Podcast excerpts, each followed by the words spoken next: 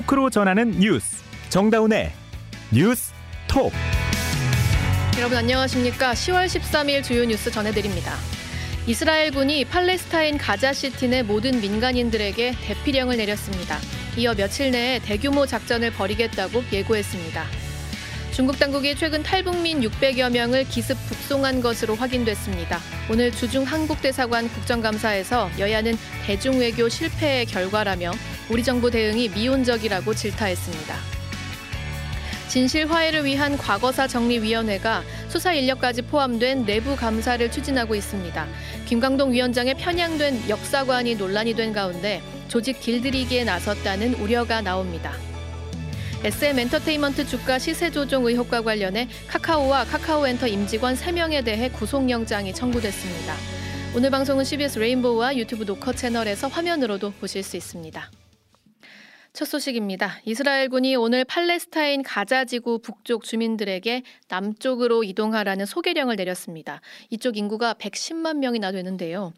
정말 며칠 내에 대규모 지상전이 벌어질지 우려되는 상황입니다. 국제팀 권민철 기자 나와 있습니다. 안녕하세요. 네, 안녕하세요. 네, 이스라엘의 지상군 작전이 뭐 여러 이유로 좀 어려울 수도 있겠다는 분석도 있었는데요. 음. 대피령까지 나온 걸 보니까 정말 초읽기에 들어갔다 이렇게 봐야 될까요? 네, 오늘 이스라엘 군이 성명을 통해서 밝힌 내용 인데요.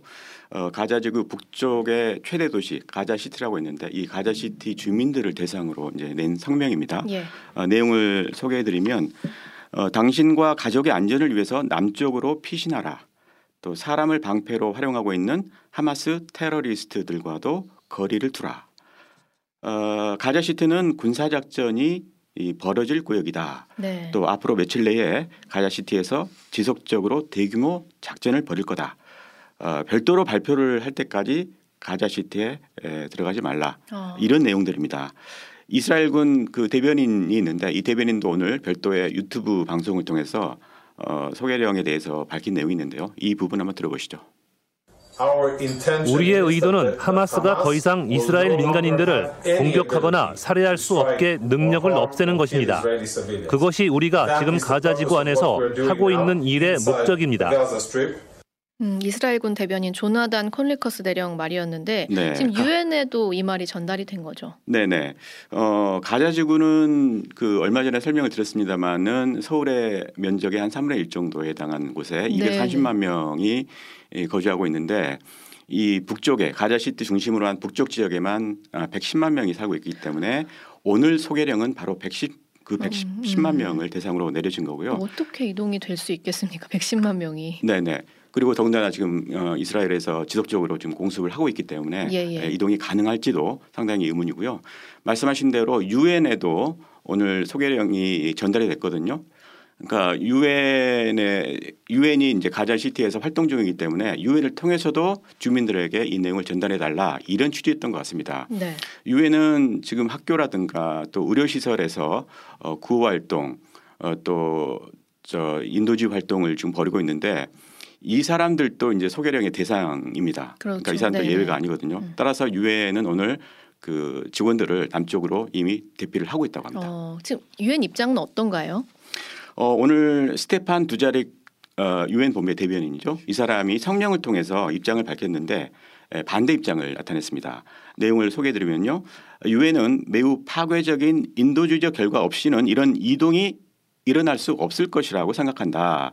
만약에 이 명령이 확정된 것이라면 이미 비극적인 상황이 재앙으로 변하는 것을 피하기 위해서라도 이를 철회해야 된다. 음. 이런 내용입니다. 예. 유엔 당국자는 언론을 통해서 이런 건 전례가 없었던 일이다. 이렇게 강한 우려를 나타냈고요. 어, 현재 오늘 또 고위급 채널을 통해서 유엔이 이스라엘에 어, 이 이동 명령을 철회해달라라고 어, 설득을 하고 있는 것 같은데 별 효과는 네. 없는 것 같습니다. 너무나 우려가 되는 상황인데 지금 미국의 입장이 굉장히 좀 이스라엘한테는 중요한 것 같아요. 이번 소개령이 나온 배경이 토니 블링컨 미국 국무장관이 이스라엘 방문한 직후에 나온 거잖아요. 네, 시점이 어, 블링컨 국무장관이 이스라엘을 방문을 하고 떠난 다음에 소개령이 나왔기 때문에 사전에 뭔가 좀 조율이 있지 않냐라는 생각이 좀 드는데요. 예. 어, 블링컨 국무장관은 어제 이스라엘에서 베냐민 너타냐후 총리를 만나서 회담을 했습니다. 회담 직후에 어, 기자회견을 열었는데 이 대목 한번 들어보시죠. 제가 이스라엘에 전하려는 메시지는 여러분이 스스로를 지킬 수 있을 만큼 충분히 강해질 수 있지만 미국이 존재하는 한 결코 그럴 필요가 없다는 것입니다. 우리는 언제나 여러분 곁에 있을 것입니다. 언제나 어, 여러분 곁에 있을 것이다. 이 말처럼 어, 지금 그 미군의 이제 무기를 실은 어, 군 수송기가 현재 이스라엘에 도착을 해 있고요. 네네. 그리고 최대 그 지구상의 최대 핵 항, 항공모함 어, 제럴드 포드함이 현재 가자 앞바다에 음. 지금 대기하고 있거든요. 예.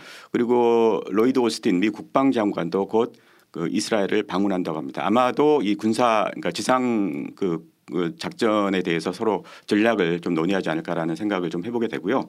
그리고 어제의 조 바이든 대통령도 어 이스라엘의 그 전쟁법만큼은 준수를 해야 된다 어. 이렇게 이야기를 했었거든요.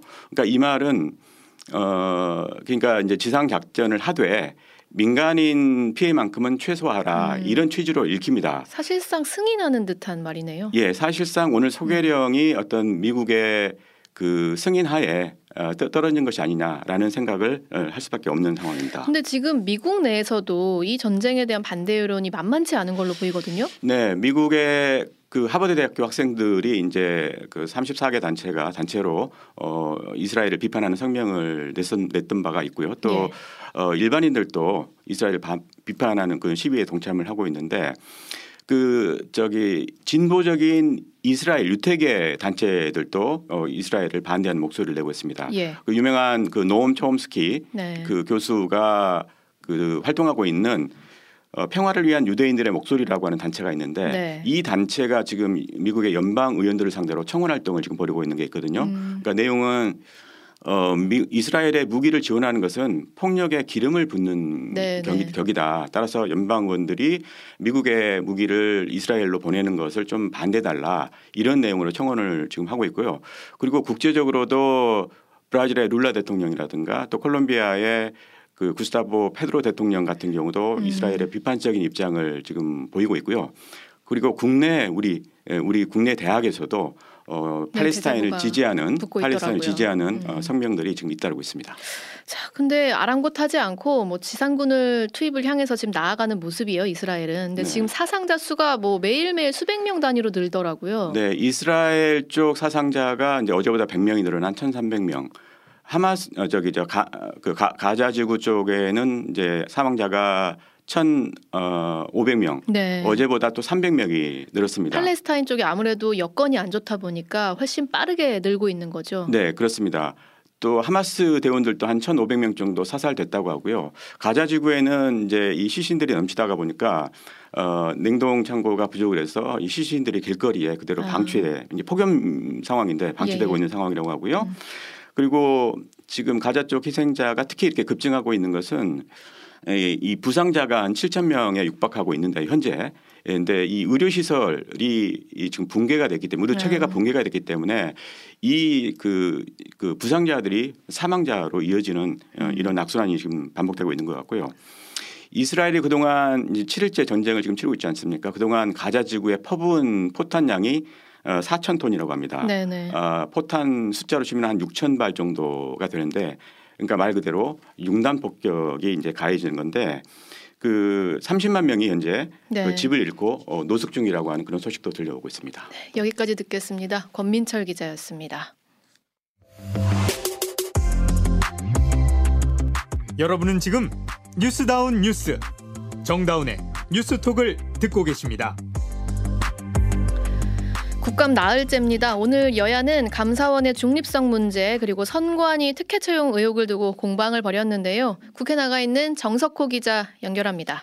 자, 정 기자 오늘 국감 진행하는 상임위는 어디 어디입니까?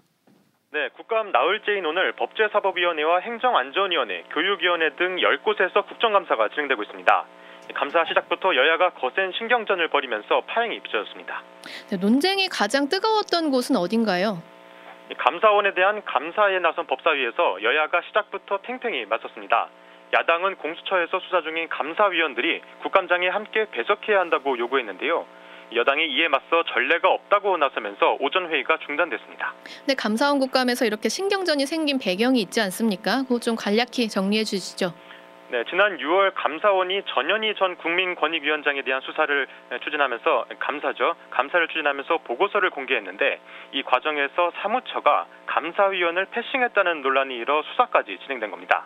이에 이번 감사에서 감사위원들을 국감장에 배석시킬 지를 두고 여야 배석시킬 지를 두고 여야가 신경전을 벌인 겁니다. 지금은 좀 정리가 됐습니까? 네, 씨름이 계속되다가 여야 간사가 감사위원을 오전에 배석한 뒤 오후에 이석하는 것으로 정리했습니다.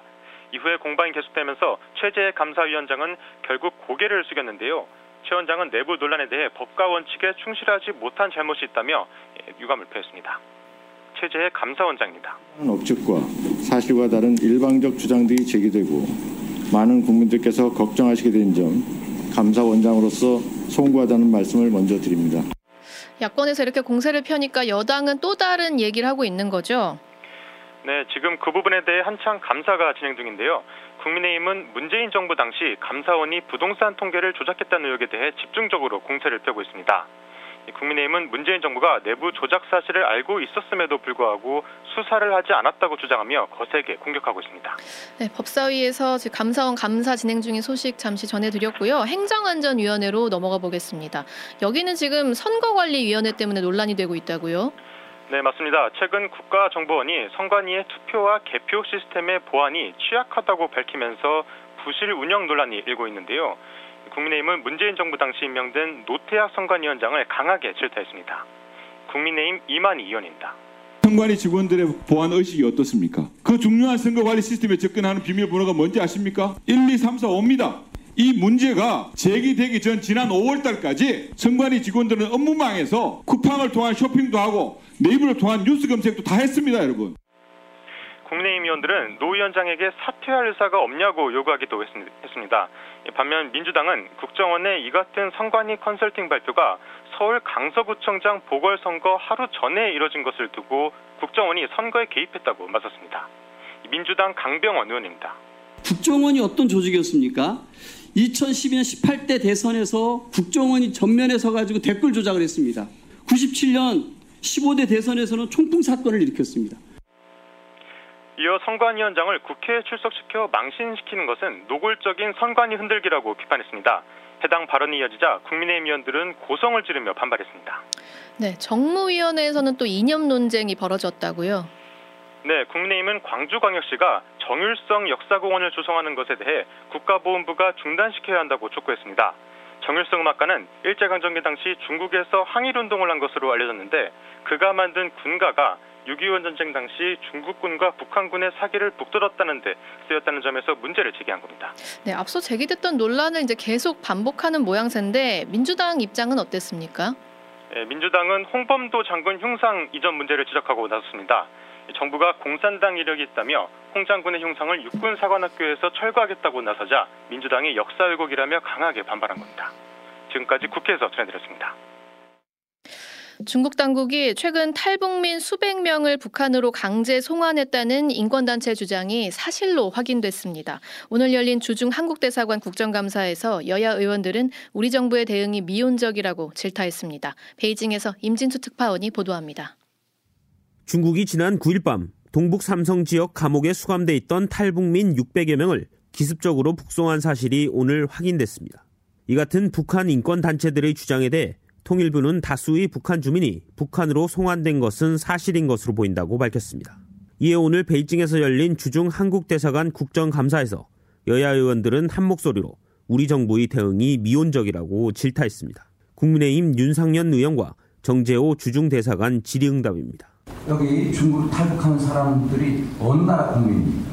대한민국 국민. 대한민국 국민이죠. 대한민국 국민이면 국민 보호 의무가 있는 거 아닙니까? 가만히 그냥 이쪽 사람도 모르고.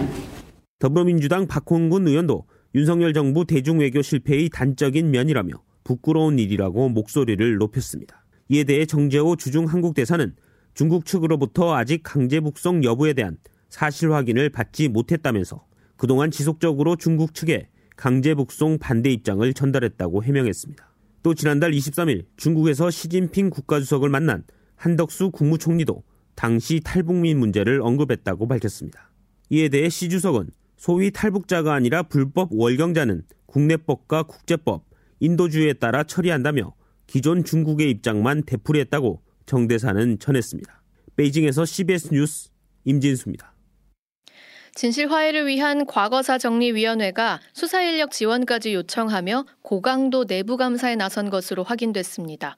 김광동 위원장의 편향된 역사관으로 논란이 되자 직원 단속에 나섰다는 분석이 나옵니다. 임민정 기자의 단독 보도입니다. 진실화해인은 국정감사 직후인 이달 말을 목표로 내부 감사 계획을 세우고 있습니다. 그런데 국회 행정안전위원회의 무소속 이성만 의원실이 진실화웨이로부터 받은 자료에 따르면 위원회가 검찰과 경찰에 지원 인력까지 요청해 내부 감사를 준비 중인 것으로 확인됐습니다. 위원회는 앞서 지난달 22일 법무부와 경찰청에 각각 2명씩 인력 지원을 요청하는 공문을 보냈고 이미 경찰에선 지원 인력 1명을 파견한 상태입니다. 이기 진실화웨이 들어 내부 감사는 이번이 처음으로 일기 시절 감사를 벌일 땐 외부 지원을 받지 않았습니다. 위원회는 공정하고 전문적인 감사 운영이 필요해 외부 기관의 지원 인력 파견을 요청했다고 해명했습니다. 하지만 진실화웨이가 전례 없이 외부 인원까지 동원하며 강도 높은 감사를 추진하는 만큼 일각에선 직원 단속을 통해 정권 입맛에 맞도록 조직 길들이기에 나선 것 아니냐는 우려도 나오고 있습니다. 무소속 이성만 의원입니다. 지금같이 검찰공화국이라고 난리치는 상황에서 검찰에 파견 요청을 하고 중립성을 잃어버린 경찰한테 파견 요청을 하면은 그때는 의도를 갖고 위원장께서 이번에 외부인을 통한 내부 감사를 실행하겠다는 뜻 아닙니까? CBS 뉴스 임민정입니다. 인천에 이어 수원 전세 피해가 눈덩이처럼 불어나고 있죠. 피해자들은 사람답게 살 기본권을 지켜달라고 호소하고 있습니다. 박창주 기자입니다. 똑같이 피해를 당했음에도 피해자 선별로 국가가 피해자들을 한 번 더 죽이는 행위는 없어져야겠습니다. 정부에게는 예산의 문제이지만 피해자들에게는 생존의 문제입니다.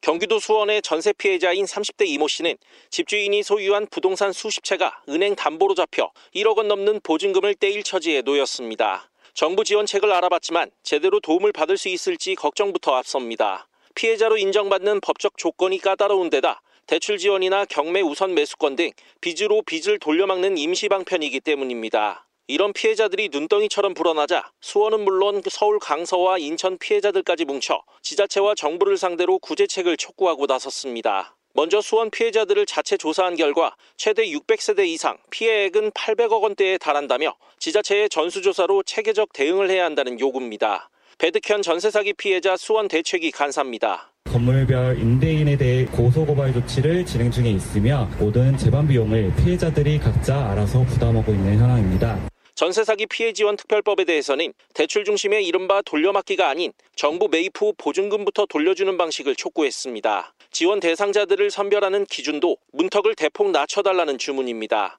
이결의 민주노총 청년특별위원입니다.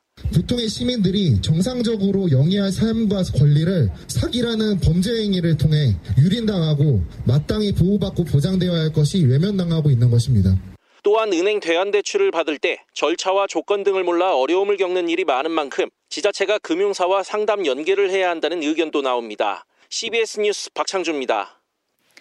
SM 엔터테인먼트 주가 시세 조정 의혹과 관련해 카카오와 카카오엔터 임직원 3명에 대해 구속영장이 청구됐습니다. 박초롱 기자의 보도입니다. 금감원 자본시장 특사경은 주가 시세 조정 의혹에 관여한 의혹이 제기된 배재현 카카오 투자총괄 대표 등 3명에 대해 자본시장법 위반 혐의로 서울 남부지검에 구속영장을 신청했습니다. 이에 따라 서울 남부지검은 배 대표를 비롯해 카카오 투자전략실장과 카카오엔터 투자전략 부문장 등 3명에 대한 구속영장을 청구했습니다. 특사경은 피의자들이 지난 2월 SM 엔터테인먼트 경영권 인수전 경쟁 상대인 하이브 엔터테인먼트의 공개 매수를 방해할 목적으로 2,400여억 원을 들여 SM 엔터테인먼트 주식 시세를 하이브 엔터테인먼트의 공개 매수 가격 이상으로 조종한 것으로 봤습니다. 또 특사경은 피의자들이 SM 엔터테인먼트 주식에 대한 주식 대량 보유 보고, 즉 5% 보고를 하지 않았다고도 밝혔습니다. 앞서 금감원 특사경은 금융위사나 증권선물위원회가 이 사건을 서울 남부지검에 넘김에 따라 남부지검의 지휘를 받아 시세조종 의혹을 조사해 왔습니다.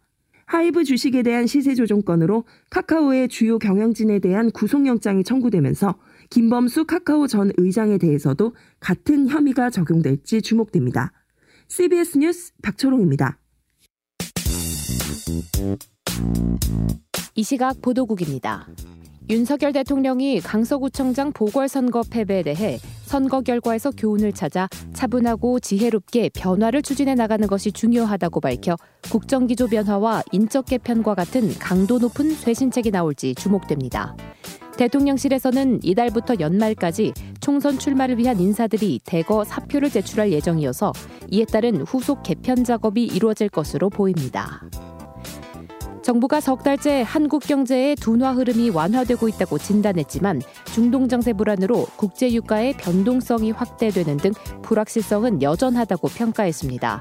기획재정부는 최근 경제 동향에서 반도체 등 제조업 생산 수출의 반등 조짐과 서비스업 고용 개선의 지속 등으로 경기 둔화 흐름이 점차 완화되는 모습이라고 진단했습니다. 우리나라 국민은 이동통신요금으로 월 평균 6만 원 이상을 지출하는 것으로 나타났습니다. 한국소비자원은 온라인 설문조사 결과 단말기 할부금과 콘텐츠 부가 서비스 이용료 등을 포함한 1인당 월 평균 통신요금은 6만 5,857원으로 집계됐다고 밝혔습니다. 국토교통부는 오는 16일부터 한 달간 행정안전부, 경찰청, 지방자치단체 등과 합동으로 불법 자동차 집중 단속을 한다고 밝혔습니다. 승용차와 이륜차의 경우 불편을 초래하는 전조 등, 경고 등 등의 장치와 소음기 장착 등의 불법 튜닝, 번호판 미부착 등을 단속할 예정이고 화물차의 경우 속도 제한 장치 무단 해제, 차량 뒤에 붙이는 반사판 불량 등이 단속 대상입니다.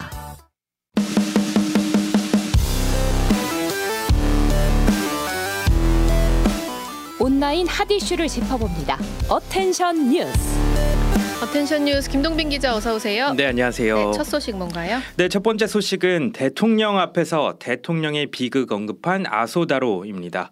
그 아소 다로 일본 자민당 부총재 이 최근 윤석열 대통령과의 면담에서 정권이 바뀐 뒤 옥살이를 하게 되는 등 한국 대통령의 수난사를 거론하면서 한일 관계 문제를 지적했던 것으로 전해졌습니다. 네. 일본 교도통신 등에 따르면 아소 부총재는 어제 열린 한일협력위원회 국회의원 간담회에서 지난해와 올해 두 차례 만난 윤 대통령에게 정권 교체로 인해 한일 관계가 흔들리지 않도록 요청했다 이렇게 밝혔는데요. 아소 부총재는 지난해 11월과 올해 5월에 방한해서 윤 대통령과 만난 적이 있습니다. 당시 면담 하면서 아소 부총재는 한국의 역대 대통령들을 보통 5년 임기를 마치면 살해되거나 체포될 수 있는 거 아니냐 이웃 나라로서 어떻게 사귈 수 있겠느냐 이렇게 반문한 것으로 전해졌습니다. 네. 이게 정권이 바뀌면 외교 정책까지 180도 바뀌는 한국의 상황을 지적한 것으로 해석이 되는데요. 음. 한일 관계가 뭐 정권과 상관없이 안정이 돼야 한다 이런 뜻인 것 같은데 네, 상당히 무례하네요. 예, 하지만 이게 상대국 대통령에 대해서 예의를 버, 예의가 벗어난 게 아니냐 이런 지적 또한 나옵니다. 아소부총재 평소 거친 발언으로 유명합니다. 지난 6월 도쿄 도의회 선거 때에도 요양 중이던 고이케 유리코 지사에게 아픈 건 자업자득이다 이렇게 말해서 또 논란이 된 적도 있습니다. 네. 한일을 막론하고 이렇게 말을 세게 하는 분들이 요새 다 한 자리씩 네. 하고 계신 것 같아요. 다음 소식 볼까요? 예, 다음 소식은 강남구의 오만한 홍보입니다. 서울 강남구청의 유튜브 홍보 영상이 논란인데요. 강남구 공식 유튜브 채널에 어제 게시된 메타버스에서 만나는 강남이라는 제목의 영상인데 메타버스 플랫폼 제페토에 강남구 뭐 주요 명, 관광 명소를 구현해가지고 캐릭터들이 둘러보면서 대화를 나누는 영상이에요. 근데 네. 논란이 된 거는 인물들의 대화 내용입니다. 한번 직접 들어보시죠. 야, 너네 촌스럽게 건물들 좀 그만 쳐다봐. 완전 시골에서 온 사람들 같아 보이거든? 우리 시골에서 온 사람들 맞잖아. 이렇게 높은 건물들은 처음 봤단 말이야. 야, 진짜 건물들이 반짝반짝하고 사람들도 많잖아. 킁킁 뭔가 비싼 냄새가 나는 것 같아. 예리야, 너무 킁킁대면서 다니지 말자. 같이 다니기 창피하잖아. 이 뭔가 비싼 냄새가 나는 것 네, 같다. 이게 뭐 홍보용이라고요? 예, 이게 고층 뭐 건물 숲과 고급스러운 이미지를 홍보하려고 했던 것으로 보이는데 하지만 온라인상에서는 뭐 심상치 않은 반응입니다. 네네. 네. 강남 사람들 아니면 냄새 나는 촌민이냐 뭐 네. 뭐 이런 반응까지 나오고 강남의 지역을 무시하며 지역 차별적 인식을 조장하는 것이다 이런 비판이 쏟아졌습니다. 음. 뭐 논란이 커지자 강남구청은 해당 영상을 비공개로 전환했는데요. 음. 이게 뭐 아무리 홍보 홍보도 좋지만 조금 감수성 있는 홍보도 떨어지는, 중요한 것 같습니다. 네. 마지막 소식 볼까요? 예, 마지막 소식은 독립기념관장의 소신 발언입니다. 국방부와 육군사관학교가 육사의 정체성을 고려해 홍범도 장군의 육, 흉상을 육사 외 적절한 장소로 옮길 것이라고 밝히면서 논란이 크게 일었잖아요. 네네. 이런 가운데 흉상 이전 장소로 유력하게 거론되는 독립기념관의 관장이 흉상 이전의 반대 입장을 밝혀서 화제입니다. 오늘 국회에 국회에서 열린 그 정무위원회 국정감사에서 관련 질문이 나오자 이렇게 답한 건데요. 네. 한시준 독립기념관장은 그 육사의 홍범도 장군을 비롯해 독립군과 관련된 다섯 분을 모신 것은 군 지도자 양성하는 사람들이 본받아야 될 사람이라는 취지로 음. 세운 것이다. 지도자들이 그런 정신을 가르치려면 흉상을 그대로 두는 것이 좋다는 게 음. 개인적인 생각이다. 그대로 두는 게 좋기 말했습니다. 때문에 이전에 반대한다. 예. 네, 여기까지 김동빈 기자였습니다. 네, 감사합니다.